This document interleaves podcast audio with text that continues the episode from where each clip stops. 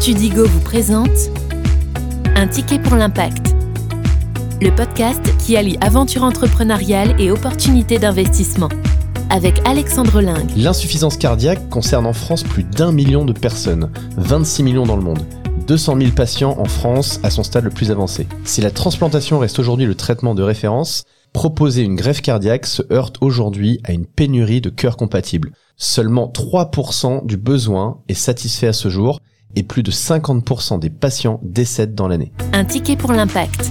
Je m'appelle Alexandre Ling et je suis le cofondateur et CEO de Tudigo, la plateforme qui révolutionne l'investissement et permet à tous d'investir dans des entreprises durables, innovantes et ambitieuses. Et à ces entreprises de lever des fonds. Mon invité aujourd'hui, c'est Stéphanie Gouraud, cofondatrice de Procop Medical. Bonjour Stéphanie. Bonjour Alexandre. Pour commencer, est-ce que tu peux nous expliquer ce qu'est l'insuffisance cardiaque et quelles en sont ses principales causes? Alors l'insuffisance cardiaque, c'est l'incapacité de notre cœur à adapter un débit sanguin suffisant pour satisfaire en fait aux besoins métaboliques de notre corps. Plusieurs causes à cela, déjà des antécédents familiaux liés aux maladies cardiaques, une hypertension artérielle ou du diabète, mais on va dire que de manière générale, il s'agit vraiment de nos modes de vie, c'est-à-dire notre sédentarité ou notre alimentation qui n'est pas bien adaptée et qui génère de l'insuffisance cardiaque. Et quelle est l'espérance de vie pour une personne atteinte d'insuffisance cardiaque? On va dire qu'au stade terminal de la pathologie, c'est la vie du patient qui est en jeu.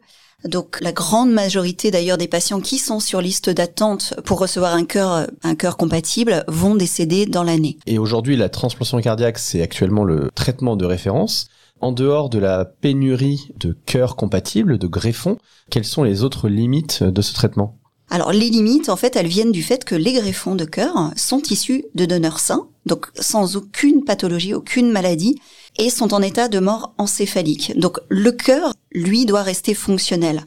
Et puis une fois qu'il est prélevé donc chez le donneur, en fait il y a une course contre la montre qui s'opère, qui se joue à ce moment-là, puisque le cœur doit arriver au patient receveur dans un maximum de 4 à 6 heures. Donc pénurie, et en plus quand on en trouve un, on a 4 à 6 heures pour faire la transplantation. Absolument. Et j'imagine que la MedTech, avec le développement de solutions euh, comme les prothèses cardiaques, ça apporte une réponse à ces limites. Absolument. On l'a dit, la transplantation cardiaque reste le traitement de référence, mais il faut des solutions qui vont permettre justement aux patients de pouvoir bénéficier de solutions qui vont être durables, optimisées en attendant cette greffe. Parlons maintenant de Procop Medical. À quand remonte la création et qui est derrière Procop Medical? Alors Procop Medical, donc c'est une société qui a été créée en 2018 et qui s'appuie sur euh, une équipe pluridisciplinaire complémentaire qui est composée donc d'ingénieurs et de chirurgiens. L'objet de Procop Medical, c'est de développer un cœur artificiel. Tout à fait.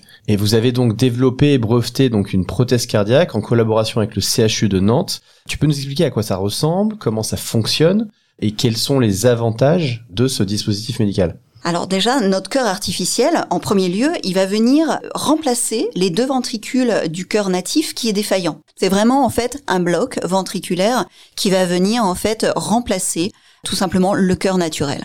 Le premier bénéfice de notre solution pour le patient, c'est sa totale implantabilité. Il est sans fil et donc il ne va générer aucune infection ou aucune complication qui pourrait être fatale justement au patient. Ensuite, la taille de cette prothèse, elle va le rendre compatible avec la majorité des patients et des patientes, c'est-à-dire quelle que soit leur morphologie. Enfin, sa capacité à reproduire la pulsatilité naturelle du cœur et son auto-adaptation aux efforts ou aux activités du patient viennent renforcer le confort, la qualité de vie attendue pour ce type de dispositif. Donc l'idée c'est vraiment de remplacer le cœur ou d'avoir une solution en attendant un nouveau cœur. Eh bien, un peu des deux, c'est-à-dire que, on l'a dit, la transplantation et le traitement de référence, donc on va dire de pouvoir prolonger confortablement la vie des patients qui vont recevoir cette transplantation est un vrai atout. Et on peut envisager en fait à terme de pouvoir en fait aussi apporter une solution définitive. Alors, on imagine bien qu'un cœur artificiel, c'est pas euh, comme un site internet ou une application, ça se développe pas en quelques semaines ou quelques mois. Depuis 2018, quelles ont été les différentes phases de développement? Alors bien évidemment, de nombreux jalons technologiques et aussi, euh, on va dire, opérationnels ont été franchis.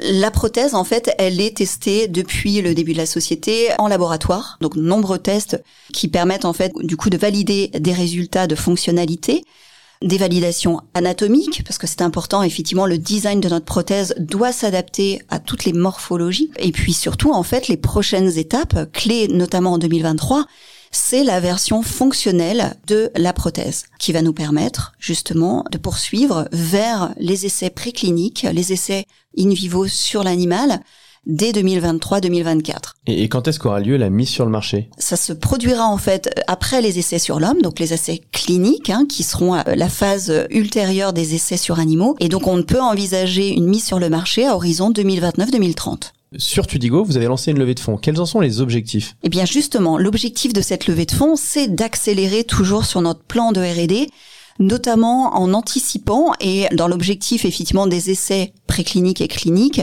sur des travaux de biocompatibilité. Qu'est-ce qu'on entend par biocompatibilité? Bien justement, en fait, tous les composants, tous les matériaux qui vont être euh, bien évidemment en contact avec le sang, mais de façon générale, qui vont composer la prothèse Procop, doivent être absolument compatibles hémocompatible du coup avec le patient. Pour éviter des rejets. Absolument, c'est indispensable. Et la partie réglementaire dans tout ça Très importante, donc c'est aussi l'objectif de cette levée de fonds.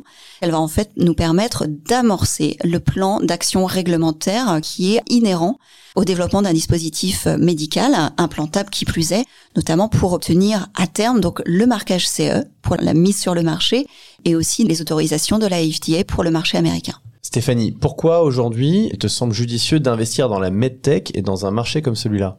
Eh bien, il s'agit vraiment d'un enjeu majeur de santé publique, puisqu'on parle effectivement de plusieurs millions de personnes concernées.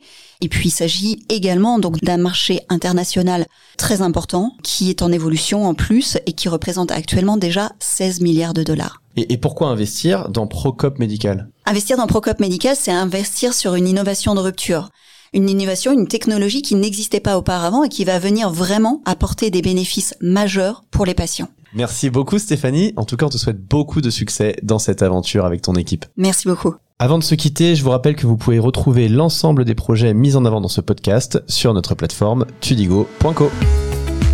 C'était Un ticket pour l'impact, le podcast qui allie aventure entrepreneuriale et opportunités d'investissement. Tous les épisodes sont disponibles sur tudigo.co et sur l'ensemble des plateformes de diffusion de podcasts.